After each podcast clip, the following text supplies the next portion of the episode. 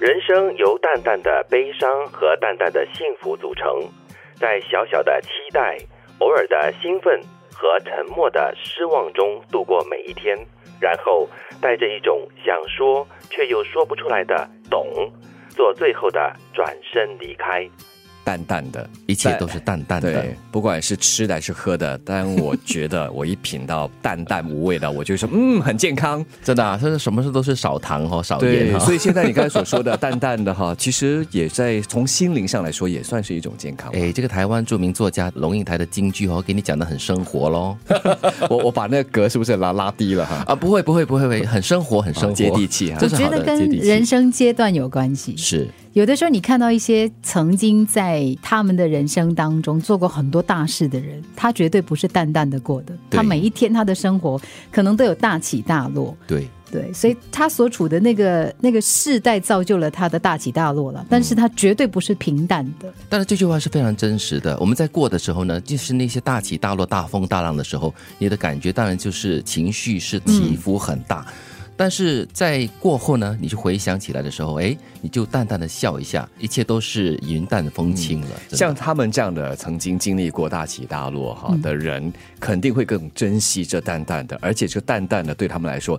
更享受于其中，但对一般像我们没有这样子大起大落的人呢、啊就期待更多的精彩和刺激，嗯反而淡淡的就觉得淡而无味，感觉到无聊。但是我觉得龙应台这句话哦，里面中间的部分，他写在小小的期待、偶尔的兴奋，还有沉默的失望中度过每一天，这是非常真实的一个写照。因为我们在生活中常常都会有希望、有失望、有失落，还有很兴奋，生活中的一些小刺激。是啊，就是生活中的酸甜苦辣嘛，不可能永远都是晴朗天，也不可能永远是下雨天。对我觉得金云的生活好像是蛮淡淡的啊，是 吗？我不觉得嘞，我正要讲是那个调味是很重口味的这种不会生嘞活。，我觉得我的日子过得很单一，我的整个策略很单一，两个所以点一条线是吗？对，有的时候公司家里，公司家里，有有的时候我很希望，就是我常常会想说，呃，有一些朋友他们的生活过得非常的有理想跟方向，还有目标。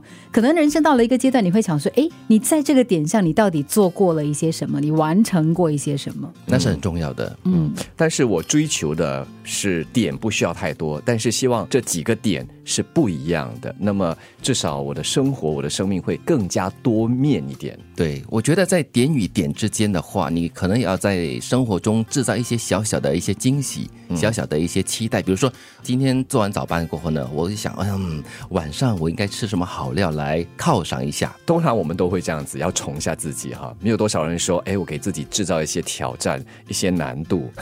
比较少的，对不对？ 会就有嘞让自己生活我觉得得比较是辛金苦云一嘞，金 点。云是那种人我觉得都是都是这些挑战跟磨难找 找上上我们我，啊，是吗？自找的。我是磨难挑战的吸引体。哇，OK，因为啊我们都把它排除在外了嘛，全部都跑到他那里去了。 对，但是我觉得最后一句啊，就是蛮好的嘞，就是说，然后呢，带着一种想说却又说不出来的懂，做最后的转身离开。那是人生的一种成熟。是不管你怎么样去品味人生，其实你都会发现呢，到了一定的点，你自己会有一定的所谓的理解。或者是感悟，对你感悟了之后，可能只有你一个人懂，嗯真的那也 OK 啊。但是要懂得，那是另外一个高层次了。嗯，那有些时候我们纯粹只是碰到它，要面对它，对或许还不晓得如何处理。嗯，所以我最近比较喜欢的两个字是“收到”啊，我收到了，我接到了这个信息了，不管是好坏。哦，OK， 我收到了它之后呢，我就要面对它，至于处理它怎么处理，整个心情过程会是什么样子的，就学着去面对它了。它有一种懂在里啊，面。还不只有懂懂就都有。人生由淡淡的悲伤和淡淡的幸福组成，